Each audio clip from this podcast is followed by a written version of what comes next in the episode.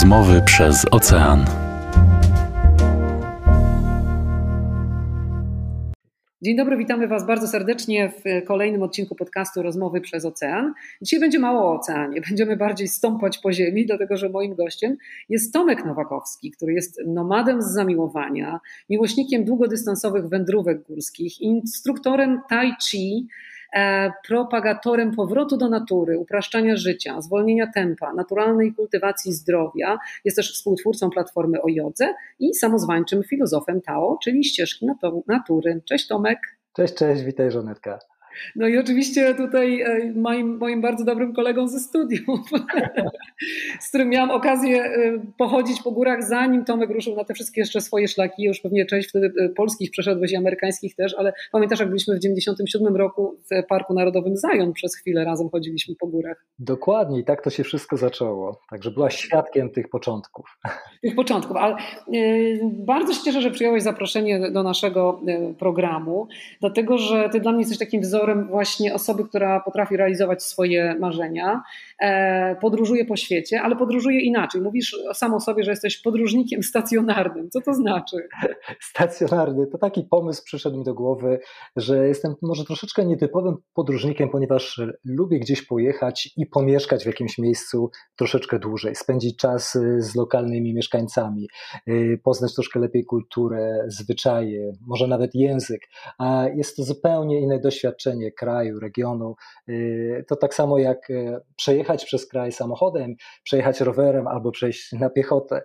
Zupełnie inne tempo, zupełnie inne doświadczenie. Dlatego taki turysta, taki podróżnik stacjonarny, to znaczy często lubię znaleźć jakieś miejsce, które chciałbym odwiedzić. I tak często robiłem w Stanach Zjednoczonych, mieszkając w różnych stanach przez pół roku, czasami przez dłuższy okres czasu miałem okazję, miałem szansę poznać troszeczkę głębiej, troszeczkę od podszewki te różne regiony, te różne kultury, te różne miejsca w świecie.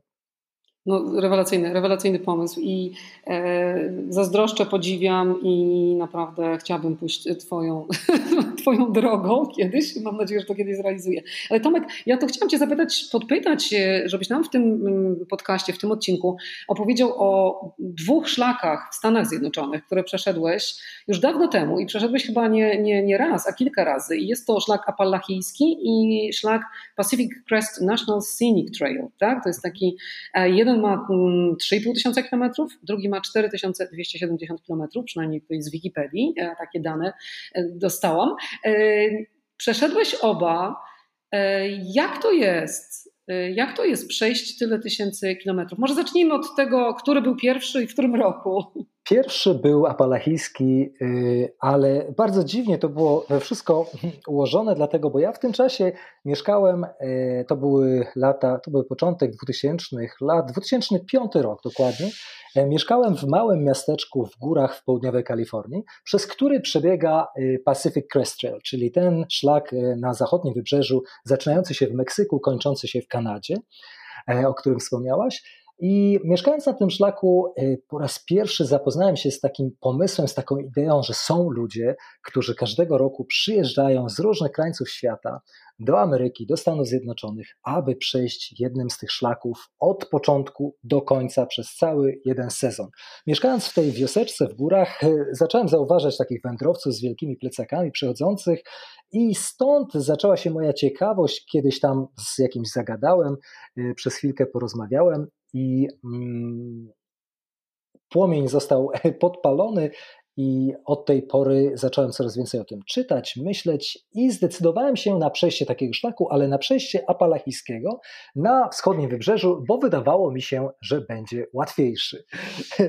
Podkreślam słowo wydawało mi się, bo niekoniecznie tak było. Apalachijski szlak na wschodnim wybrzeżu przechodzi przez 14 stanów, zaczyna się w stanie południowej Georgii i kończy w stanie Maine, ale chociaż góry nie są tak wysokie jak na zachodnim wybrzeżu Stanów Zjednoczonych, to jest to szlak bardzo trudny z powodu pogody i z powodu bardzo dużych przewyższeń, wspinania się w górę, w dół, w górę, w dół. Ktoś zrobił obliczenie, że Różnica wysokości na szlaku apalachijskim, gdybyśmy tak przeszli cały szlak, to byłaby podobna jak wspinać się od podstaw góry Everestu do szczytu około 16 razy w tą i z powrotem. Także bardzo duże obciążenie dla organizmu i takie było też moje doświadczenie. Mój pierwszy szlak w 2005 roku, 5 maja wyruszyłem w wędrówkę na apalachijskim szlaku. Zrobiło to na nas wszystkich twoich znajomych wrażenie. Ja czytam, że na ten szlak właśnie apalachijski co roku rusza 2 miliony osób, ale oczywiście nie na cały szlak, tylko na jakieś różne odcinki, także może być to 2 miliony w ciągu jednego sezonu. Natomiast mniej więcej ile rusza? Czy można to oszacować? Takich śmiałków jak ty, którzy chcą od początku do końca przejść, a ilu na końcu zostaje? Około kilku tysięcy, tak w 2010 roku około 2,5 tysiąca ludzi wyszło na szlak, zarejestrowało się z intencją przejścia całego szlaku. Ta tendencja zawyża się systematycznie, dlatego, bo 2-3 lata temu było już tych osób prawie 4 tysiące. Natomiast co ciekawe, tylko może 1 na 4, 1 na 6, zależnie od sezonu, 1 na 6 osób udaje się przejść cały szlak. Także sporo tych osób odpada. A co najciekawsze, pierwsze 40-45 km to jest odcinek, na którym odpada prawie 20% wędrowców. Także niesamowite, bo my przechodzimy te 20 kilka mil, 30 mil prawdopodobnie w około 2-3 dni. I po 3 dniach wędrówki ludzie, którzy planowali swoją wędrówkę na 5-6 miesięcy, wracają do domu, ponieważ oczekiwali czegoś innego. Dla ciebie też miałeś takie myśli, że może to jednak jest za ciężkie, czy nie? Jakoś tak dla mnie to była od razu miłość od pierwszego wejrzenia z jakiegoś powodu.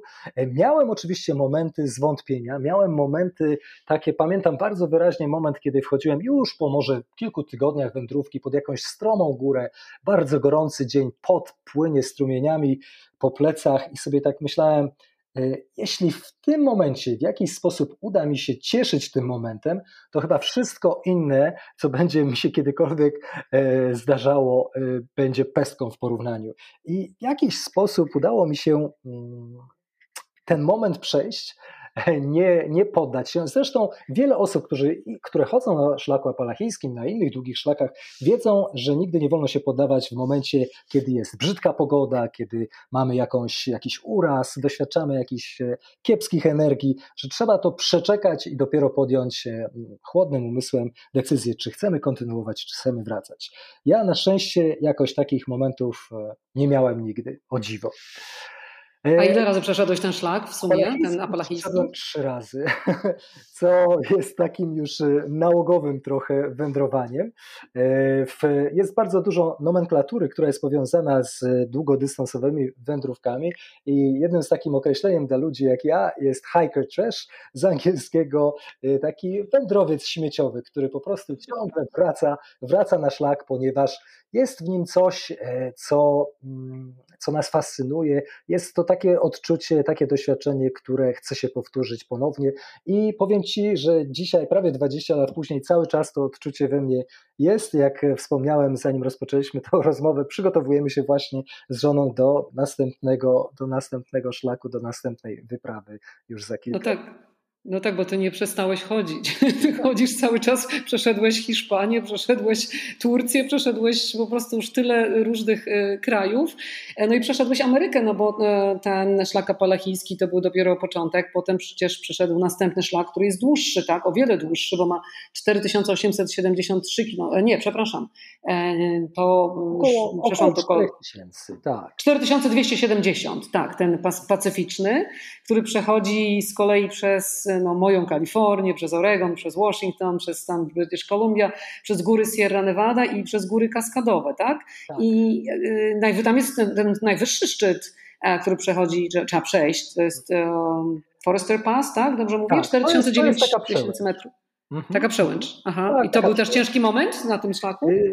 Wiesz co, sama przełęcz nie jest taka trudna, natomiast większość wędrowców, którzy idzie szlakiem Pacific Crest Trail, przechodzi troszeczkę w bok, przechodząc przez góry Sierra Nevada, bo tam znajduje się góra Whitney, która jest najwyższą w Stanach Zjednoczonych kontynentalnych, około 4400 metrów, więc każdy wędrując już tak blisko, mając właściwie zaliczyć jeszcze jeden dzień, tak chce zaliczyć, wejść na tą najwyższą górę, więc tak naprawdę dla większości wędrowców na Pacific Crest Trail najwyższym punktem jest właśnie ta góra Mount Whitney.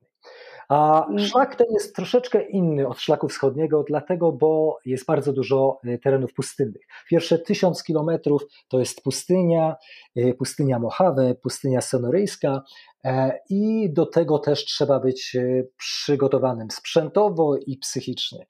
Co najgorsze, musimy być przygotowani do bardzo wysokich temperatur, 40-45 stopni w słońcu w ciągu dnia, a następnego dnia być może będziemy się wspinać w góry, gdzie będzie jeszcze leżał śnieg, gdzie będzie lód, gdzie musimy być przygotowani na minusowe temperatury w nocy, więc duża rozpiętość temperatur, duże takie ekstremalne różnice.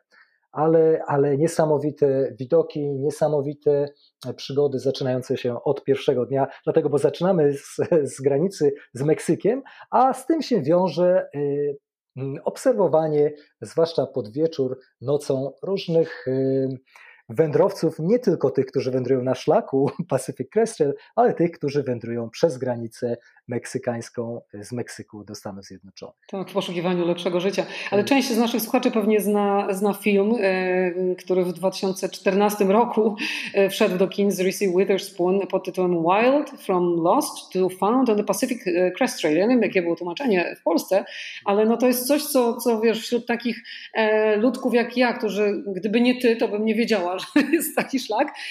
Wiele osób się dowiedziało dzięki temu filmowi, że są tacy śmiałkowie, którzy właśnie, tak jak mówisz, to są już w tysiącach i przyjeżdżają co roku z różnych krajów świata i chcą taki szlak przejść. Także ona bardzo dobrze rozpropagowała to miejsce i też ciekawe miała przygody. Czy faktycznie na tym szlaku, Tomek, wszyscy są właśnie zagubieni i potem się odnajdują, czy niekoniecznie? Czy to nie jest... Jest to coś w tym jest. W sensie mentalnym mówię takim. Tak. Coś w tym jest. Wiele osób. Bardzo ciekawie spojrzeć na to, jakie są grupy wiekowe, które idą na szlak.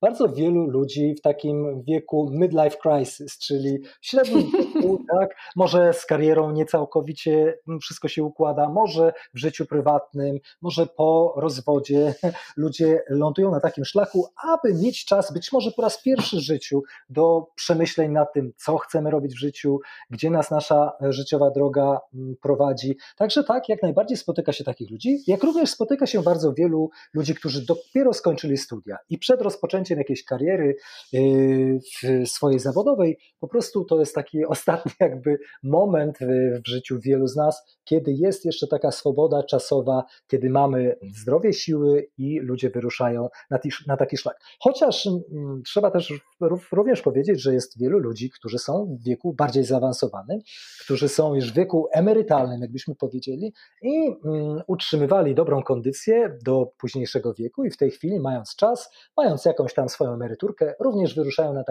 na taki szlak i doskonale dają sobie radę, co jest niezwykle motywujące dla takich ludzi jak ja, ponieważ widzę, że można i w późniejszym wieku funkcjonować bardzo dobrze fizycznie, mentalnie i pokonywać ogromne odległości, widzieć niesamowite miejsca na ziemi. Czyli jeszcze dużo przed tobą, jednym słowem.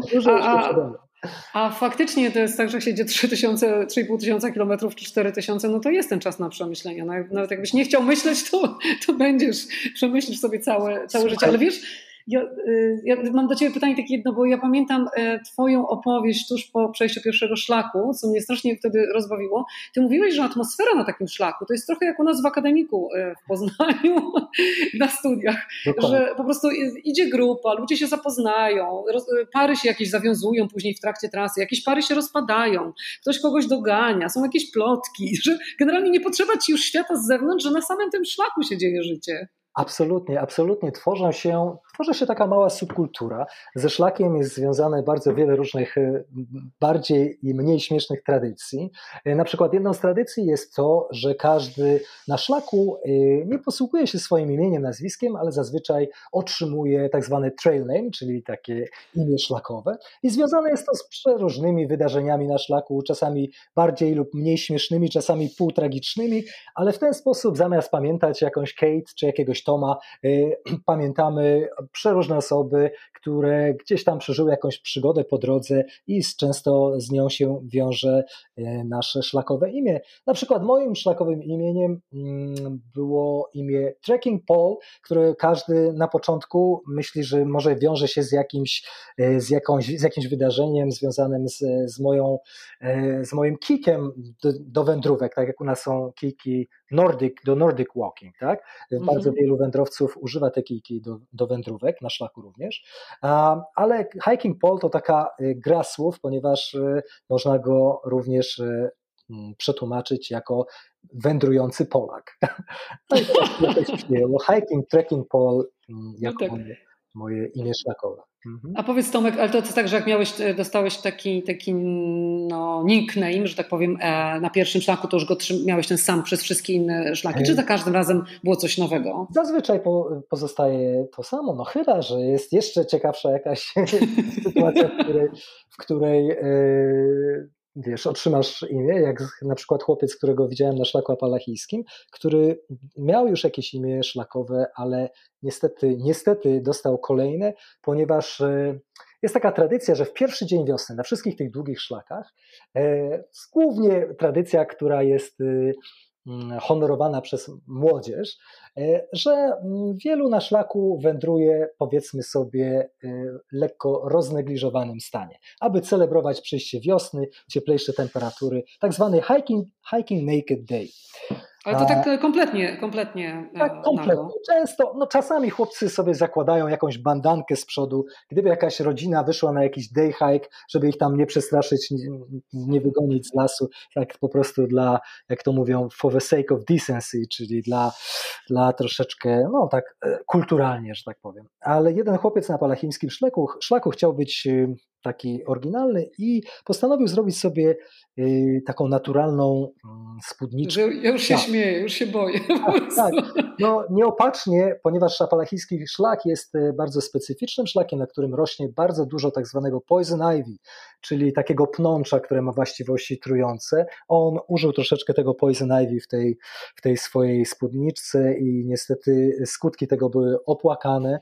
Bardzo silna reakcja organizmu. To tak jakbyśmy się okryli barszczem sosowskiego, który u nas w Polsce rośnie. Coś w tym stylu. No, wylądował gdzieś tam przy pierwszej pomocy. Ambulans musiał po niego przyjechać. Na szczęście nic poważnego się nie stało, ale zostało mu po tym trailnem, którego nie będę tutaj wymieniał, bo jest... No powiedz już, nie, no musisz powiedzieć teraz. Nazwali go pasgat, czyli taki, można powiedzieć, owrzodzony podbrzusze. O Jezus, wiedziałam.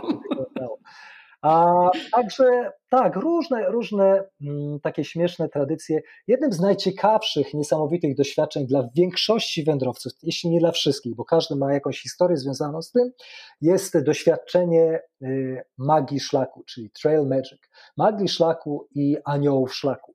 Idąc takimi długimi szlakami, oczywiście od czasu do czasu musimy gdzieś się zatrzymać, przeprać, wykąpać, dokupić żywności na szlak. Zazwyczaj raz na kilka dni na Pacific Crest Trail, gdzie są większe odległości, raz na tydzień, gdzieś łapiemy stopa, jedziemy do najbliższej miejscowości i musimy zająć się tymi wszystkimi rzeczami.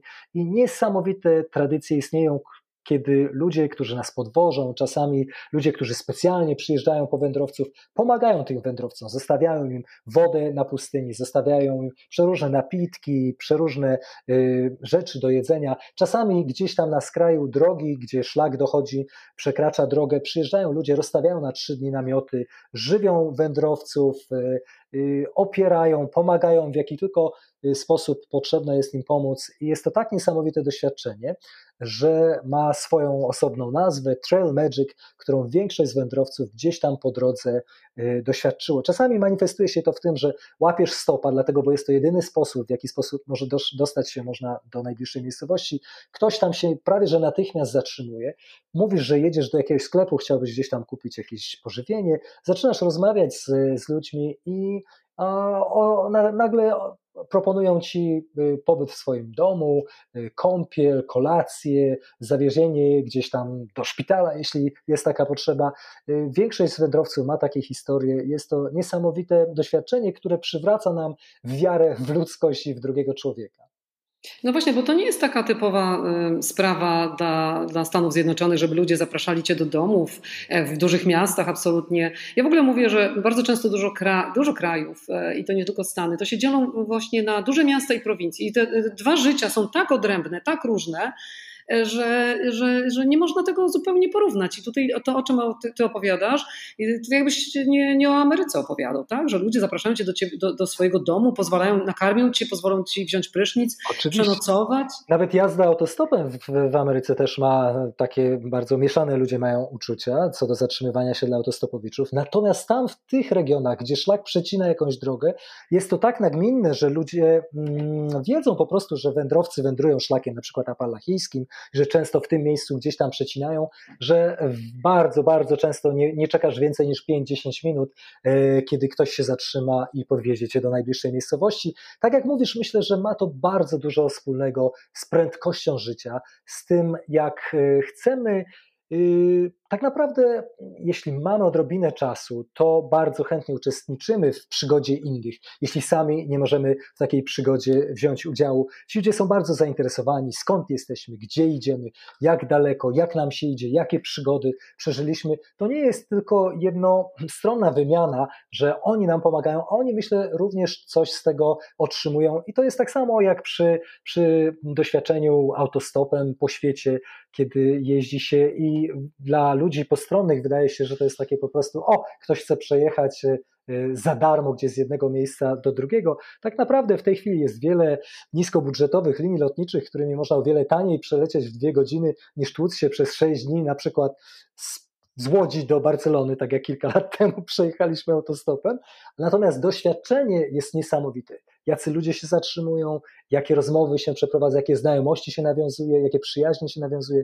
Jest to niepowtarzalne. I to samo dzieje się na szlakach. Ludzie zatrzymują się, organizują mnóstwo pomocy dla wędrowców i doświadcza to każdy z nas, każdy z tych, którzy są na szlaku. No ty jesteś tego najlepszym przykładem, bo tak się właśnie zainteresowałeś, tak, bo szlak przechodził obok twojego domu i ludzie przechodzili. Wygląda na to, że to nie tylko właśnie ci wędrowcy się muszą przygotować do szlaku, ale i mieszkańcy, którzy mieszkają obok szlaku, też już czekają na tych wędrowców i na ten sezon właśnie. A sezon jest dosyć ograniczony, tak? To trzeba wyjść w odpowiednim czasie i skończyć w odpowiednim czasie, bo wiąże się to oczywiście tutaj z pogodą i z ograniczeniami. Ze śniegiem, z temperaturą, tak. Zazwyczaj obydwa te szlaki, o których rozmawiamy, ludzie przechodzą w granicach 5-6 miesięcy. Także ten okres cieplejszy jest jedynym okresem, kiedy tak naprawdę można i warto chodzić. Są pojedyncze wyjątki ludzi, którzy chodzą w późniejszych okresach, ale to już trzeba mieć konkretny sprzęt zimowy,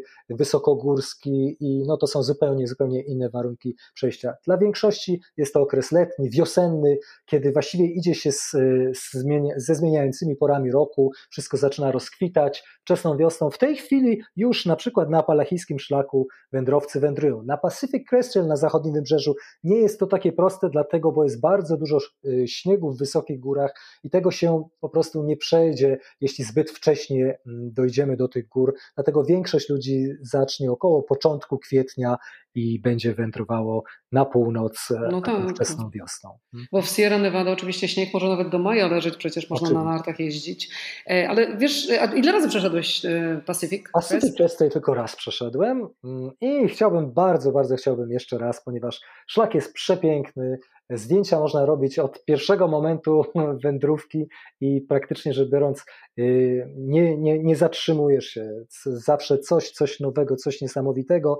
wiesz, inny szlak, o bardzo otwarta przestrzeń. Na Apalachijskim szlaku idziesz prawie cały czas w lesie, w takim zielonym tunelu. Od czasu do czasu wyłania się jakiś przylądek czy jakiś szczyt, na którym możesz się rozejrzeć. Natomiast na zachodnim wybrzeżu, na Pacific Crest Trail, szlak otwiera się szeroko, widzisz na dziesiątki kilometrów przed siebie zupełnie inny szlak, taki stopniowo wędrujący w górę, w dół. Na Apalachijskim idziesz stromo w górę, stromo w dół, tak jakby, jak to mówią na wschodnim wybrzeżu, nie znają słowa switchbacks, czyli takim zygzakiem prawie nikt nie schodzi, bo szlaki są bezpośrednio poprowadzone do góry i w dół.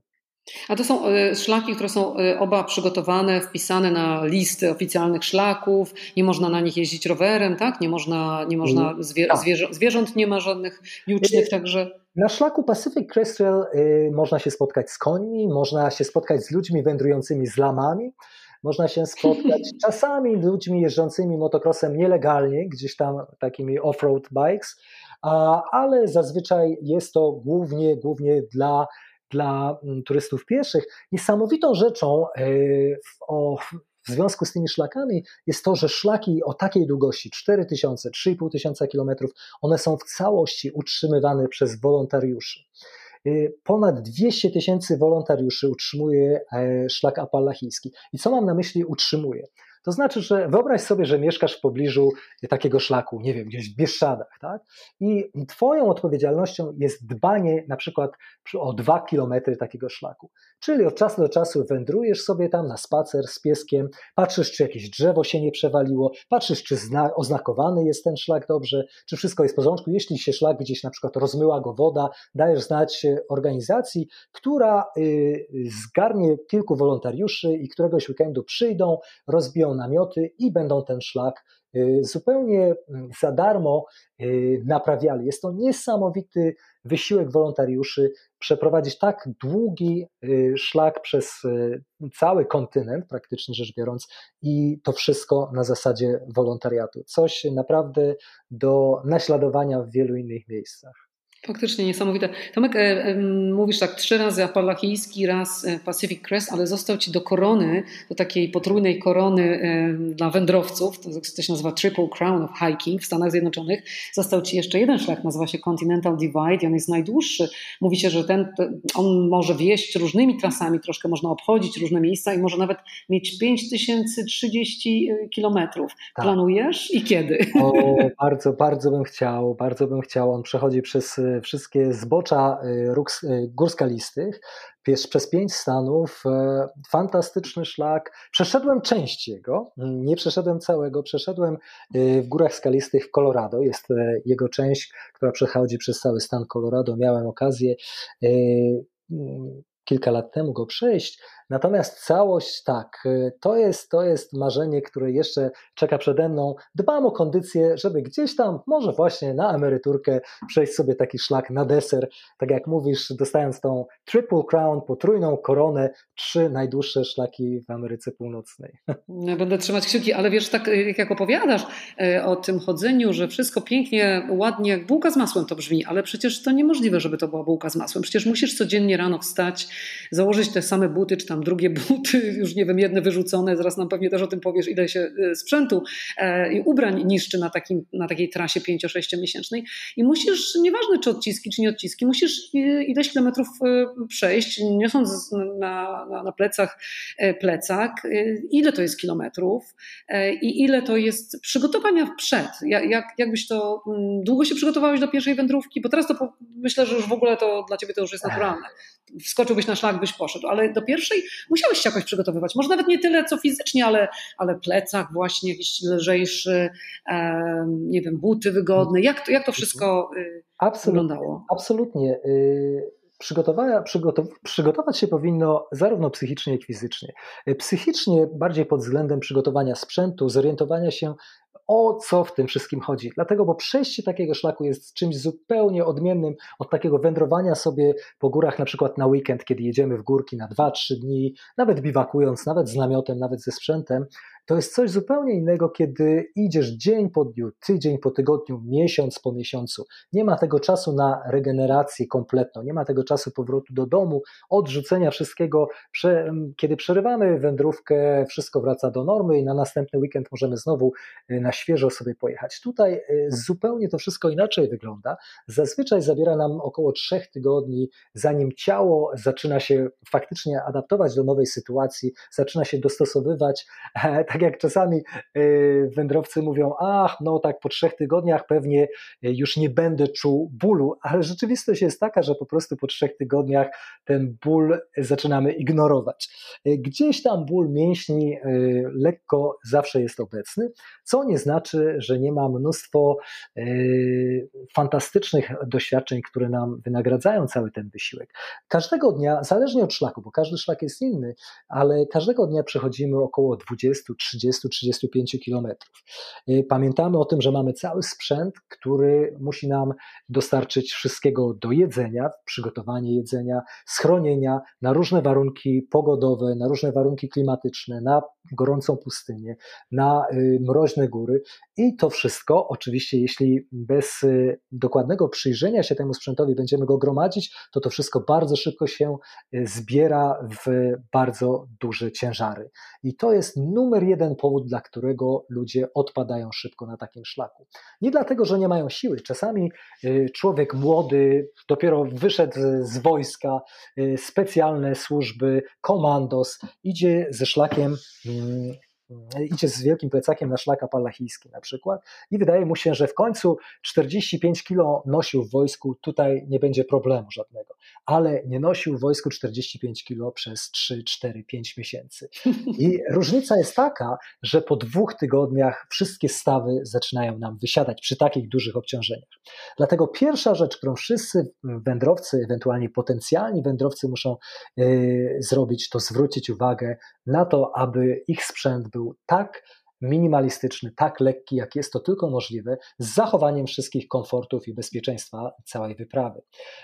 Sprowadza się to do tego, że zaczynamy iść ze sprzętem, którego normalnie nie widziałabyś w Tatrach czy w jakichkolwiek innych górach, gdzie chodzą wędrowcy. Na przykład większość wędrowców chodzi w butach bardzo lekkich, butach przeznaczonych do biegania zazwyczaj. Nie w jakichś mocnych, silnych, nieprzemakalnych butach, takich z ogromną podeszwą, które zazwyczaj widzimy w górach. Dlatego, bo takie buty, tak jak mówiłaś, natychmiast zaczynają tworzyć nam odciski i natychmiast stopa się przegrzewa, natychmiast przy jakiejś deszczowej pogodzie zaczyna wszystko płynąć i bardzo trudno jest je wysuszyć. Są po prostu na takim szlaku niepraktyczne. Jezus, Tomek, to Ci muszę tutaj przerwać, bo od razu się pożalę, bo właśnie w takich butach weszłam w parku Yosemite na Half Dome. I tak jak jeśli chodzi o taki wysiłek fizyczny, to nie był to wielki wysiłek. Widoki cudowne, ale te buty naprawdę, szczególnie przy schodzeniu, to był jakiś dramat. Także doskonale wiem, o czym mówisz. Nawet już jak ktoś się wybiera i planuje, to dokładnie Ciebie teraz wysłucha, jakich butów nie brać. Tak, ale co najciekawsze, tak naprawdę nie ma 2 osób, które będą miały taki sam ekwipunek, taki sam sprzęt przy wyjściu na szlak. I to jest jedna z pierwszych rzeczy, jedna z pierwszych lekcji szlaku, nie tylko dla szlaku, ale dla naszego życia, które poznajemy wędrując takim długim, długodystansowym szlakiem. Po angielsku nazywamy to hike your own hike, czyli wędruj swoją własną wędrówkę. Przejawia się to w tym, że każdy z nas jest inny i niektórzy na przykład będą nocowali pod gołym niebem przy oczywiście dobrej pogodzie, bez przerwy, bez żadnego sprzętu, bez namiotu, bez moskitery, bez niczego. Inni będą spali w hamaku, będą sobie chwalili spanie w hamaku jako najlepszy sposób na biwakowanie gdzieś w dziczy. Jeszcze inni pod jakąś płachtą, samą płachtą, bez namiotu. Inni jakieś specjalistyczne namioty. Jeden będzie używał goreteksową kurtkę przed deszczem, inny cieniutkie plastikowe poncho, a jeszcze inny będzie szedł z parasolką. I to jest tak niesamowita różnorodność tego, jak ze wszystkim innym, co robimy w życiu. Dla mnie to była niesamowita lekcja, dlatego, bo zaczynasz zdawać sobie sprawę z tego, że każdy z nas jest inny, że trzeba różne rzeczy wypróbować i samemu poznać, czy to jest dla ciebie fajne, czy nie. Dla przykładu, ja poczytawszy te wszystkie ciekawe artykuły o tym, jak ludzie przygotowują się na szlak, też sobie wziąłem parasolkę na szlak apalachijski, na mój pierwszy szlak. Niestety wziąłem tylko parasolkę i to było mój jedyny sprzęt przed deszczem. No i oczywiście zgodnie z prawdopodobieństwem, z rachunkiem prawdopodobieństwa na pierwszym wzgórzu, kiedy zaczęła się potężna burza z ogromnym wiatrem, ta parasolka natychmiast mi się złamała, byłem kompletnie przemoczony, klołem na siebie i na wszystkich tych pomysłodawców, którzy opowiadali o tym, jak z parasolką można wędrować. Przy w następnym miasteczku wyrzuciłem parasolkę, kupiłem sobie jakieś tam poncho i szczęśliwie doszedłem do końca szlaku. Kilka lat minęło i wróciłem do tej parasolki i do tej pory dzisiaj pakuję parasolkę ze sobą na każdą wyprawę. Jest to niesamowicie przydatny sprzęt do wędrówek, tylko trzeba znać jego ograniczenia. Trzeba wiedzieć, że jeśli zaczyna się wiatr, to parasolkę odkładam i zakładam poncho w moim wypadku albo kurtkę, jeśli ktoś woli. Natomiast jeśli nie ma wiatru, parasolka jest najwspanialszą ochroną przed deszczem. Możesz iść sobie w koszulce, możesz iść sobie w lekkiej kurteczce, jesteś kompletnie chroniony, tak jakby pod swoim małym własnym daszkiem wędrujesz przez las, przez góry bez żadnych problemów. Także to wszystko bardzo dużo zależy od kontekstu, zależy od naszego doświadczenia i każdy inny sobie sposób odnajduje inne tempo wędrówki, bo można iść bardzo szybko, można iść bardzo wolno, można iść bardzo dobrym tempem od wczesnego poranka do późnego wieczora. Na przykład jedna kobieta, którą spotkałem na szlaku mając 65 lat, ta kobieta przechodziła szybciej szlak niż wielu 20-latków, którzy wyszli w tym samym momencie co ona. Dlatego, bo 20-latkowie wychodzili taki macho podejście, zrobimy dzisiaj 40 km, zrobimy dzisiaj 50 km, po tygodniu oni musieli tydzień odpoczywać w miasteczku, żeby dojść do siebie. Ona sobie wychodziła wcześniej rano, kończyła późnym wieczorem, szła sobie swoim wolnym tempem, wszyscy ją wyprzedzali, ale następnego dnia wstawała i szła dalej, bez kontuzji, bez problemów, bez potrzeby tak długiej regeneracji. I niesamowicie ona wychodziła o wiele szybciej, dochodziła do kolejnych miejscowości niż młodzi, którzy za nią tam gonili ze zdziwieniem, że starsza kobieta może sobie tak dobrze dawać radę. Wiesz co, mnie to tak rozśmiesza, bo ja to mam w domu. To znaczy właśnie jak ty mówisz, każdy jest inny i każdy inaczej podchodzi do życia i na takim szlaku zdecydowanie to widać. My na przykład z mężem jak idziemy pobiegać razem, a ja jestem sprinterem, biegałam sprinty w liceum i generalnie robię wszystko szybko mówię i wydaje mi się, że to jest najlepszy sposób. Mało, że nie to, że mi się wydaje, ja po prostu tak czuję. Mój mąż biega maratony, więc jak my wychodzimy nawet, żeby przebiec 15 kilometrów razem, no to początek jest, ja właśnie tak biegnę jak te osoby, o których ty mówisz. Oglądam się za niego, że taki słabiak w ogóle, jak to on ma tyle maratonów przebiegł i w ogóle za mną nie nadąża przez pierwsze 5 kilometrów, przez drugie 5 kilometrów, a potem dopiero pod koniec, kiedy on tym swoim równym tempem dalej biegnie, a ja już spuchnięta walczę, to dopiero zaczynam rozumieć, o co tutaj chodzi i na takim szlaku to jeszcze jest bardziej na pewno zauważalne. Tak. Widoczne. A powiedz mi, jak to wygląda ze zwierzętami? Jak to się z naturą układać ładnie. To jest też niesamowite doświadczenie dla wielu, bo też przyjeżdżamy na taki szlak, na przykład Pacific Crest Trail, na którym zresztą na obydwu szlakach są niedźwiedzie, są grzechotniki, są pająki jakieś trujące, przeróżne tego typu zagrożenia i ludzie przyjeżdżają na przykład do Kalifornii na początek szlaku i przywożą ze sobą jakieś niesamowite sprzęty, przywożą ze sobą jakąś maczetę, siekierę, ogromny nóż, czasami broń palną również, ponieważ to są Stany Zjednoczone, gdzie broń palna jest bardzo rozpowszechniona i niosą coś takiego w plecaku przez pierwsze kilka dni i po pewnym czasie ta natura wokół nas zaczyna do nas powoli docierać. A co mam na myśli? Dociera do nas powoli to, że największym takim jakimś sprzętem do walki, który będziemy używać w czasie całego naszego szlaku, to będzie 3-centymetrowe ostrze scyzoryka, którym będziemy sobie odcinać kawałek sera na kolację i praktycznie rzecz biorąc to jest wszystko. Wiesz, my przyjeżdżamy wszyscy do dziczy z takim nastawieniem umysłu miejskiego, mieszczucha, który przyjeżdża i myśli sobie, a co niedźwiedzie, a co węże, tak?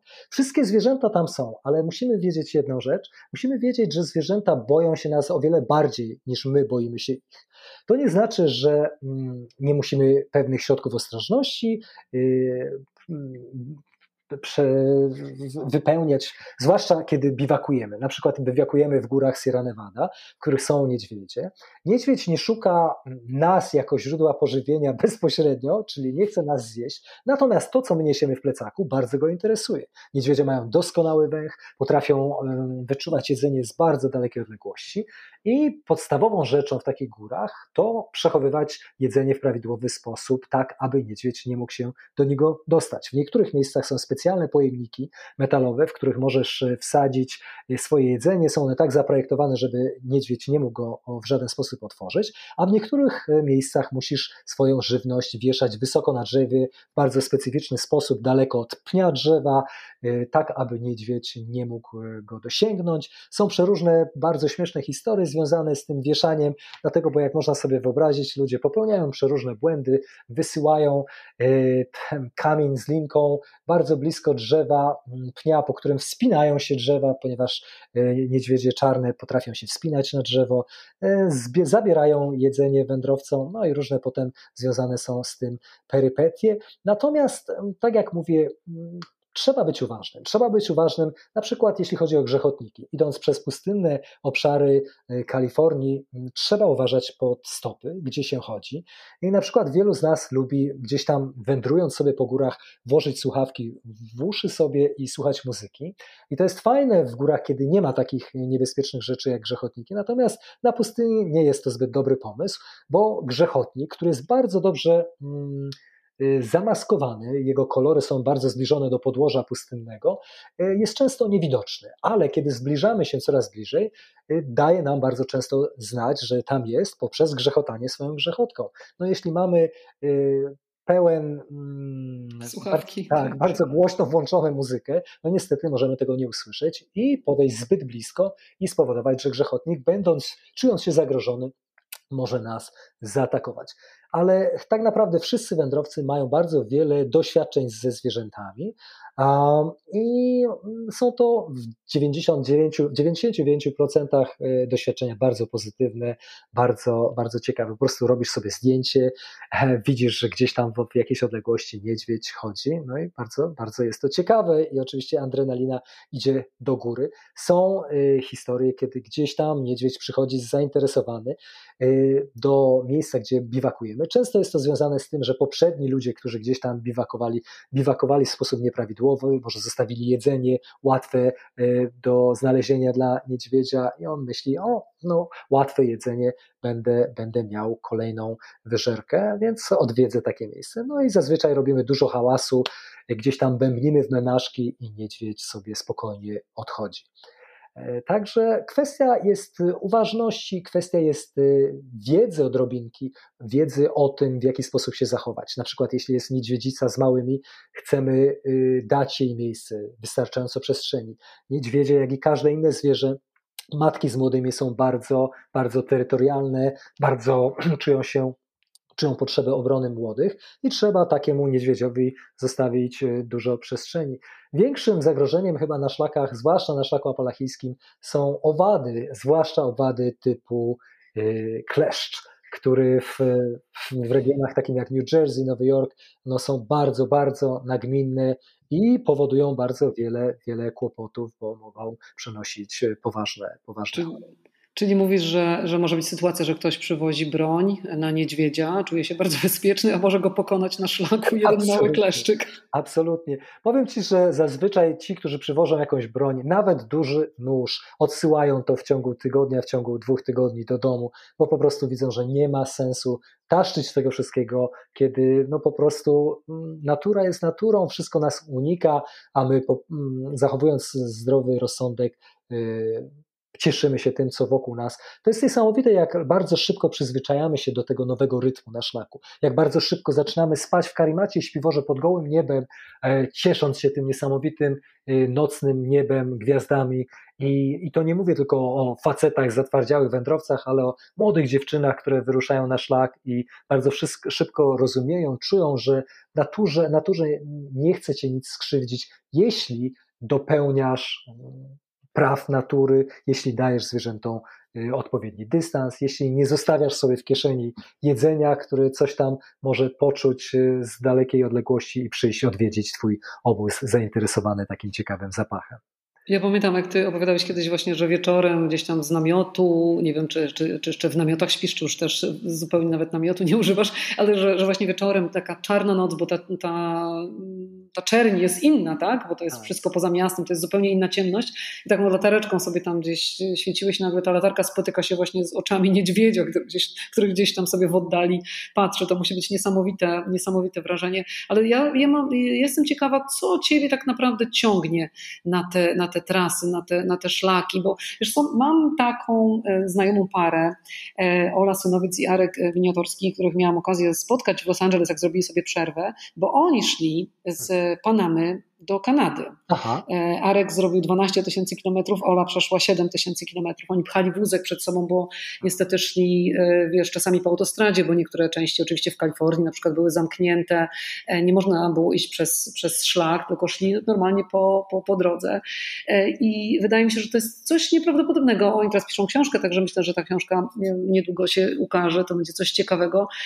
I właśnie fascynujące jest to, że można, czy ty też to podzielasz, że można czuć szczęście właśnie każdego dnia tej wędrówki, w sensie coś, takie małe szczęścia, mówię o małych szczęściach. Jak to jest? Czy są takie dni, że po prostu cały dzień chce ci się płakać i po prostu przeklinasz i chcesz wracać do domu?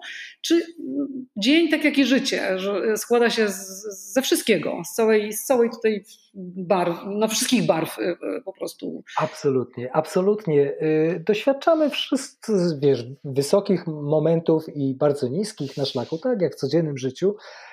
Zaczynamy akceptować to, że no, jest pewien wysiłek, że pogoda się zmienia, ale jak najbardziej jest to doświadczeniem większości wędrowców, jak bardzo mało potrzebne nam jest do szczęścia, jak niewiele potrzebne nam jest do szczęścia. Bardzo szybko zaczynamy zdawać sobie sprawę z tego, że wędrując takim szlakiem, spotykając innych ludzi, potrzebne nam jest jakieś miejsce, w którym osuszymy się, jesteśmy bezpieczni, zabezpieczeni od warunków pogodowych, mamy trochę jedzenia i mamy zdrowie, ciało nasze nie szwankuje, funkcjonuje poprawnie i mamy kontakt z innymi, którzy podzielają naszą pasję, naszą przygodę. Kiedy te kilka rzeczy jest zaspokojone, jesteśmy zupełnie usatysfakcjonowani i szczęśliwi. I to jest niezwykła realizacja dla wielu młodych i wielu starszych ludzi, jak mało jest nam potrzebne do szczęścia. Oczywiście te wszystkie inne rzeczy są ważne, ale kiedy jesteś na szlaku, niezwykłe doświadczenie ma miejsce. Dlatego, bo bardzo często wędrując przez całe tygodnie gdzieś przez jakieś lasy i góry, nie mamy takich rzeczy jak lustro. Nie mamy takich rzeczy oczywistych, prawda? I jedynym lustrem są oczy innych wędrowców, którzy patrzą na ciebie. Jeśli, wiesz, masz czarną smugę przez czoło, to ktoś ci powie, że masz czarną smugę przez czoło. Ale niezwykle jest patrzeć na siebie oczami innych, bo wtedy tracimy poczucie, jak jesteśmy młodzi czy starzy, jak jesteśmy piękni czy brzydcy, ciekawi czy nie, dlatego, bo przestajemy widzieć siebie w odbiciu jakimś lustrzanym, widzimy siebie tylko w odbiciu z reakcji, zachowań naszych współwędrowców i jeśli idziemy na przykład z ludźmi bardzo młodymi, czujemy się zupełnie młodo. Różnica pomiędzy nami jest niewielka. Jeśli ktoś, kto ma 70 lat i ktoś, kto ma 25 lat, idzie tym samym szlakiem, jeśli mają podobne możliwości fizyczne i przechodzą ten sam odcinek każdego dnia, to fizycznie nie ma specjalnie żadnej różnicy, że ten ma 70 lat, a drugi ma 25. Jeśli mają tematy, o których mogą ciekawie porozmawiać wieczorem przy ognisku, jeśli mają nawet inne możliwości finansowe. To na szlaku tego nie widać. Każdy ma jakiś plecak, każdy jakiś ma sprzęt. Owszem, może mój sprzęt będzie kilkaset dolarów droższy czy tańszy niż twój, ale służy do tego samego. Te różnice pomiędzy nami zacierają się. Mamy wspólny cel, idziemy tym szlakiem, staramy się dojść, przejść cały szlak w jednym sezonie. Jest to bardzo, bardzo ciekawe doświadczenie, które wielu wędrowców doświadcza i które przyciąga nas ponownie, abyśmy tam wrócili do takiej przygody, wrócili do takiego szlaku. Jest to jeden z aspektów tego szczęścia, tego doświadczenia, fajnego momentu tu i teraz. Innym aspektem jest to, że nasze życie bardzo zwalnia, bardzo się upraszcza. Co jest treścią tego życia? Wstajesz rano, budzisz się, zwijasz sprzęt, może zrobisz sobie jakieś śniadanie i wędrujesz. Patrzysz, gdzie następny punkt, gdzie możesz odpocząć, gdzie możesz nabrać wodę. Jest to bardzo prosty tryb życia. Co jeszcze ważne, jest to bardzo naturalny. My wszyscy ruszamy się każdego dnia wędrując po takim szlaku. My śpimy na świeżym powietrzu, jesteśmy otoczeni naturą. Nasze oczy odpoczywają, nie patrzysz bez przerwy w ekrany, telefonu, komputera. Nie stresujesz się bez przerwy jakimiś deadlines, jakimiś terminami, które musimy dzisiaj wszystko skończyć, oddać pracę, szefem, stres. Nie ma takiego stresu. Jeśli ta fizyczna część naszej wędrówki jest ok, jeśli nie mamy jakichś kontuzji, urazów, to wszystko inne wpada we właściwe miejsce i każdy zaczyna płynąć w zupełnie innym tempie. Zaczynamy odczuwać to, co często odczuwamy ćwicząc takie rzeczy jak tai chi, to go with the flow, płynięcie z prądem. Wstajesz o wschodzie słońca, nie dlatego, że bardzo chcesz wstać wcześniej, ale dlatego, że słońce cię budzi. Jesz, kiedy jesteś głodny, stajesz, kiedy jesteś zmęczony, stajesz i odpoczywasz. I ta prostota to jest też niesamowita część doświadczenia, które nas przyciąga z powrotem do takich szlaków, do takich wędrówek. Coś niesamowitego, co omówisz i w ogóle aż się chce spakować i ruszyć gdzieś, chociażby na jakiś malutki szlak. Ale powiedz mi o drugiej stronie, czyli o wychodzeniu. W sensie minęło 5 miesięcy, 6 miesięcy, przewalczyło się te wszystkie swoje słabości. Człowiek osiągnął coś niesamowitego, przeszedł taki szlak, miał mnóstwo przygód, przeżył przede wszystkim i teraz wraca do cywilizacji. Czy to jest duże zderzenie dla głowy, dla ciała? Jak wygląda taki powrót? Dla niektórych może to być bardzo, bardzo duży kontrast, bardzo trudny powrót do rzeczywistości, do codziennej rzeczywistości, ale tak jak ze wszystkim jest w tym trochę naszego własnego wyboru. Dla przykładu, większość wędrowców, którzy wędrują po tych szlakach, traci około 30 funtów, 15 kilo na wadze. Dlatego, bo oczywiście nie jesteśmy w stanie jeść tyle jedzenia, aby zaspokajać ten nasz codzienny głód. Jemy tyle, aby mieć wystarczająco energii na wędrówkę, ale przeciętnie kalkuluje się, że wędrowiec spala 5-5,5 tysiąca kalorii dziennie. Więc jak możesz sobie wyobrazić, byłoby to bardzo dużo jedzenia do noszenia, zwłaszcza jeśli musisz jeść tak na cały tydzień, tak? To jest niesamowity sposób, żeby jakbyśmy mieli jeść tylko to, co nosimy, to naprawdę wszyscy byliby zdrowi, sprawni. Rezultatem tego jest to, że każdego razu, kiedy mamy okazję zajechać do miasteczka pobliskiej miejscowości, wędrowcy szukają czy to sklepu, czy to restauracji i jemy ogromne ilości pożywienia. Przyzwyczajamy się jeść, dlatego, bo nasze ciało jest w takim stanie, przetrwania. Jak jest jedzenie, jedz. Nie zadawaj pytań, nie martw się, co to jest, po prostu jedz. Na szlaku nie ma to żadnych konsekwencji, prawda? Oczywiście, jeśli jakość tego jest w miarę okej, są studenci, którzy próbują przetrwać na batonach, snickersach i na jakichś tam makaronikach i niestety po paru tygodniach to też się odbija na zdrowiu, ponieważ w tym nie ma prawdziwej energii, to nie jest prawdziwe jedzenie. Więc pewna jakość też musi w tym być. Natomiast jeśli w miarę jest to jakość utrzymana, to po prostu nie czujesz, że masz jakiekolwiek konsekwencje. Organizm jest po prostu jedną wielką maszyną do spalania kalorii. Natomiast problemy zaczynają się, kiedy szlak się kończy. Schodzisz ze szlaku, wracasz do domu, a ciało cały czas funkcjonuje w tym trybie przetrwania, czyli siadasz do posiłku i wydaje ci się, że nie ma problemu z jedzeniem 6000 kalorii. Natomiast mijają 2 tygodnie i spoglądasz w lustro, a tutaj przybyło 20 kilo po 2 tygodniach. Takie historie są bardzo nagminne. Trzeba no tak, no bo jednocześnie 6000 kalorii i odpoczynek, czyli zero chodzenia przez te 2 tygodnie. Trzeba w tym bardzo uważać. To jest tylko jeden aspekt, taki bardzo, bardzo fizyczny. O wiele trudniejszym aspektem powrotu jest aspekt mentalny.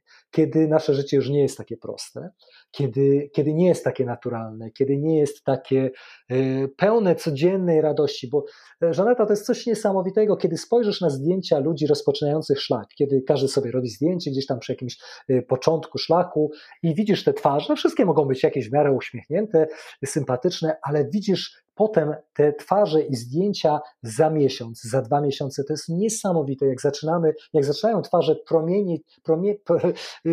emitować radość życia, szczęście, zadowolenie, nie wiem nawet jak to nazwać, ale widać po twarzach, że są niesamowicie w zupełnie innym miejscu po kilku tygodniach, po kilku miesiącach na szlaku. Coś w tym jest tak niesamowitego, że jest to widoczne na zdjęcia, kiedy popatrzysz na zdjęcia wędrowców wędrujących po takich szlakach.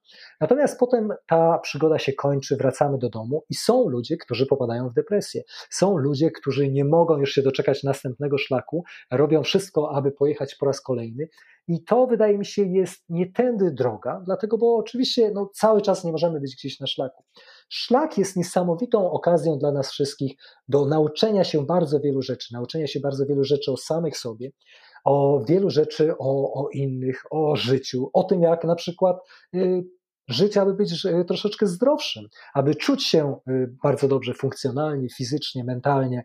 To są niesamowite lekcje, które możemy z powrotem wziąć ze sobą i aplikować je w codziennym życiu, kultywować je w naszym codziennym życiu, nawet w tym życiu, w którym chodzimy do pracy, robimy inne rzeczy, musimy się zająć takimi bardziej przyziemnymi rzeczami. I ci, którzy wybierają tą drogę, mają bardzo fajne doświadczenia, które nie znaczą, że trzeba cały czas bez przerwy wracać do szlaku, chociaż w wypadku niektórych z nas, tak jak mnie, można w jakiś sposób to połączyć, jedno i drugie, ale to już jest kwestia zupełnie innego stylu życia.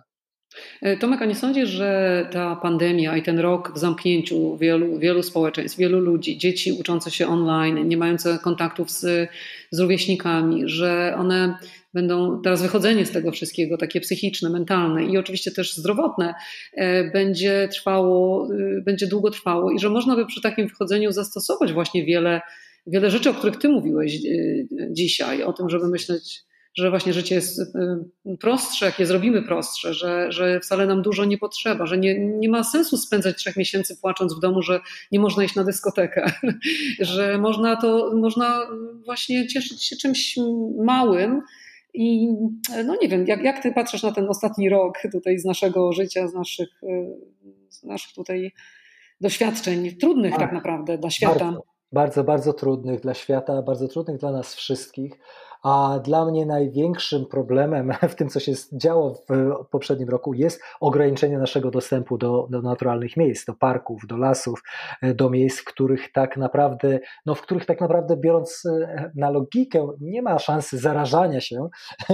Oczywiście, jeśli to jest jakiś maleńki park w środku, w centrum stolicy, to mogą być takie możliwości. Natomiast gdzieś w naturalnych miejscach jest to miejsce, które ma właściwości lecznicze, ma właściwości uzdrawiające, które wszystkim nam jest bardzo potrzebne i do którego powinniśmy zachęcać do powrotów do nich, do przebywania w takich miejscach jak najdłużej, jak najczęściej. I wydaje mi się, że jest to jedna z ścieżek, którą możemy obierać, aby poradzić sobie z tymi wszystkimi naleciałościami depresyjnymi, z tymi wszystkimi momentami, w których mamy wątpliwości co do tego, co dalej, właśnie powrócić troszkę do zieleni, do natury, przejść się może niekoniecznie 5-6 miesięcy w roku, ale przejść się nawet weekendowy wyjazd gdzieś poza miastem. Jest to w odczuciu wszystkich pozytywna rzecz, daje nam moment do pomyślenia nad tym, co chcemy dalej robić, w jaki sposób podejść do naszych wyzwań, do naszych problemów i zdecydowanie fantastyczne miejsce do odzyskania motywacji, energii, doładowania naszych troszeczkę wyczerpanych baterii tymi wydarzeniami ostatniego roku. Wiesz, że w Los Angeles powstała taka nowa inicjatywa, coś w stylu Airbnb, tylko nie wynajmujące apartamentów czy domów, tylko ogródki. Ludzie mają swoje ogródki i dbają o nie i postanowili podzielić się z innymi, którzy nie mają takich niestety takiej możliwości, mieszkają w blokach, mieszkają gdzieś przy autostradach, a udowodnione jest, że nawet 60 minut w otoczeniu drzew może naprawdę nam bardzo pomóc i wybudzić nas jakby z jakiegoś takiego letargu, czy z jakiegoś dużego smutku, nie mówiąc już o dzieciach, o młodzieży. Taki ogródek można sobie wynająć już w Los Angeles za $15 za godzinę i można w nim pracować, można w nim bawić się z dziećmi, a można po prostu sobie zdrzemnąć się i patrzeć tylko na kwiatki, albo jogę uprawiać, albo tai chi, no cokolwiek. I wydaje mi się, że właśnie ta cała pandemia jakby trochę pobudziła też taką inicjatywę w dobrą stronę, że nie kolejny cruise z 4000 ludzi na pokładzie, tylko ogródek za $15 za godzinę i że to może nam tak naprawdę dać więcej szczęścia. I może to też będzie miało jakiś związek z turystyką, że może ludzie się przerzucą na takie podróżowanie, jak ty mówisz, czyli podróżnik stacjonarny, żeby pomieszkać, poczuć lokalny klimat, nawiązać kontakty z ludźmi. Także to wszystko jest naprawdę fascynujące. Więc powiedz, Tomek, dokąd teraz się wybierasz i jakim szlakiem będziecie szli wspólnie z żoną? Za chwilkę wyjeżdżamy, kierujemy się w stronę Turcji. Jeszcze nie będziemy w Turcji przez kilka tygodni, ale już się w tamtą stronę kierujemy. Turcja niezwykły, piękny kraj, mnóstwo fantastycznej natury, bardzo ciekawa kultura i niezwykłe doświadczenie historii tych terenów. Będziemy wędrować tak zwanym szlakiem likijskim, tak zwany Lycian Trail, który przechodzi od miejscowości Antalya do miejscowości Fethiye, około 500 km. Potem przejdziemy na kolejny szlak, który się nazywa szlak kerijski. One obydwa związane są ze starożytnymi kulturami likijską i kerijską. Nie wiem nawet, jak się to po polsku nazywa, Carian Culture z angielskiego, które na tych terenach funkcjonowały przed kilkoma tysiącami lat. Jest mnóstwo pozostałości po tych kulturach. Stare miasta porzucone bardzo dawno temu, których pozostałości niesamowicie zachowane. Można odkrywać gdzieś w górach, w lasach, doskonale zachowane całe amfiteatry, przepiękne mury budynków, które zbudowano 2500 lat temu. A więc niesamowite miejsca pod względem natury, pod względem historii będziemy mieli okazję odwiedzić w najbliższym czasie. Mamy nadzieję nawet zrobić troszeczkę sprawozdań takich w formie vlogów, które gdzieś będziemy starali się zamieścić na YouTubie. Może będzie możliwość podzielenia się z innymi takim doświadczeniem. Fantastycznie. Będę oglądać, będę śledzić, zawsze z przyjemnością wyłapuję, chociaż nie jesteś zbyt taki szczodry, jeśli chodzi o dzielenie się z tych szlaków. Ja bym sobie życzyła, żebyś więcej pokazywał tych miejsc, bo to jest bardzo inspirujące, powiem ci. I chciałabym tego zobaczyć więcej. To taką presję na tobie teraz wywieram. Super. Każda motywacja jest mi potrzebna. Więcej brać sprzętu i troszeczkę więcej filmować i już będzie materiał. A ja ci powiem, że też wkrótce się wybieram i nie przez przypadek tutaj ciebie zaprosiłam do naszego podcastu. Znaczy raz, że chciałam wreszcie porozmawiać, bo dawno nie mieliśmy okazji. Od chyba, 2 lata temu, tak? Widzieliśmy się w ogródku u mojej mamy, a wcześniej w Stanach. Ale to zawsze jest za mało, Ale też miałam tutaj inny taki, powód, bo i sama wybieram się na 10-dniową, nie śmiej się tylko, na 10-dniową wycieczkę w okresie Wielkiej Nocy na Rota Vincentina. To jest taki szlak w Portugalii nad oceanem, nad Atlantykiem. On ma tylko 200 kilometrów, będziemy maszerować 10 dni, ale ty jako tutaj propagator powrotu do natury, upraszczania życia, zwolnienia tempa, naturalnej kultywacji zdrowia. Ja to wszystko wiem, rozumiem i chcę tak żyć, ale powiedz mi, jeśli takich, 3-5 punktów, jak na tym szlaku się, co robić, na co zwracać uwagę, żeby po prostu czuć się spełnionym, szczęśliwym, żeby ta droga była warta wysiłku. Na tym szlaku, na którym ty się wybierasz. Tak? Mhm. A tak, jakimkolwiek, może to jest pierwszy z takich dłuższych dla mnie. Pierwsza rzecz, najważniejsza, taka bardzo, bardzo prosta, to zwrócić uwagę na to, abyś miała jak najmniejszy bagaż ze sobą, aby jak najmniej organizm był obciążony, aby wziąć tylko, co nam jest potrzebne. I to jest rada zarówno na szlak, jak i na codzienne życie. Wszystko, co nam niepotrzebne, zostawić, rozdać, sprzedać, oddać, a wszystko, co nam jest potrzebne, wziąć ze sobą. I będzie to wracało do nas na takim szlaku każdego dnia. Dlatego musimy się zastanowić, czy potrzebne nam są pewne rzeczy gdzieś tam. Czasami wyjeżdżamy na przykład na wyjazd biwakowy samochodem.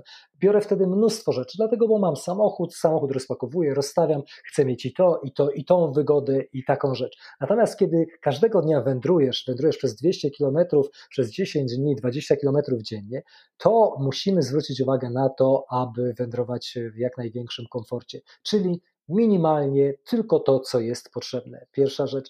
Druga rzecz, cieszyć się tym, co jest w tym momencie, tu i teraz. Nie myśleć o tym, co będzie jutro, nie myśleć o tym, co było wczoraj, tylko zwrócić uwagę, i to jest bardzo trudny nawyk dla większości z nas, ponieważ my bez przerwy tkwimy albo w przeszłości, albo w przyszłości, co musimy zrobić, gdzie dojdziemy, w jaki sposób, a przez takie momenty, kiedy wychodzimy na szlak, kiedy wychodzimy do lasu, kiedy wychodzimy do parku, mamy okazję, mamy szansę do bycia przez moment tu i teraz. I to jest najlepsze doświadczenie, jakie możemy mieć. To jest ten moment, w którym możemy wejść w stan flow, wejść w stan, w którym wszystko płynie w nas i wokół nas. Jest to doświadczenie, które bardzo wielu ekstremalnych sportowców szuka, ekstremalnych muzyków, artystów szuka tego momentu, w którym płyniemy z prądem. Jest to odczucie niepowtarzalne. Szlaki są fantastyczne, tak jak mówiłem, trzeba bardzo się pilnować, aby nie rezygnować ze szlaków w trudnym momencie, aby poczekać, przetrzymać, kiedy słońce wyjdzie ponownie, zweryfikować swoje podejście, zobaczyć, czy rzeczywiście chcemy zejść ze szlaku, czy nie. To jest dobra recepta na to, aby każdy szlak dokończyć. Dlatego, bo kiedy w ferworze czegoś, co się dzieje, staramy się podjąć jakąś poważną decyzję, często może być to bardzo nieprzemyślane. Także... No będzie dobrze, myślę. Ja już się nie mogę doczekać tego uczucia płynięcia z prądem i takiego cieszenia. Także bardzo się cieszę. Tomek, dziękuję Ci ślicznie za tę rozmowę. Ja mam nadzieję, że to nie ostatnia nawet w podcaście, bo Ty mógłbyś nam opowiedzieć o jeszcze wielu, wielu różnych rzeczach z racji tego, czym się zajmujesz, i yoga, i tai chi, i wiele innych ciekawostek. Także mam nadzieję, że wrócimy do rozmowy w kolejnych odcinkach. Także bardzo dziękuję, życzę udanej wyprawy i do usłyszenia w takim razie. To ja bardzo dziękuję, super dziękuję za zaproszenie, było bardzo fajnie porozmawiać o tym i do następnego razu. Pa, do usłyszenia. Cześć, hej.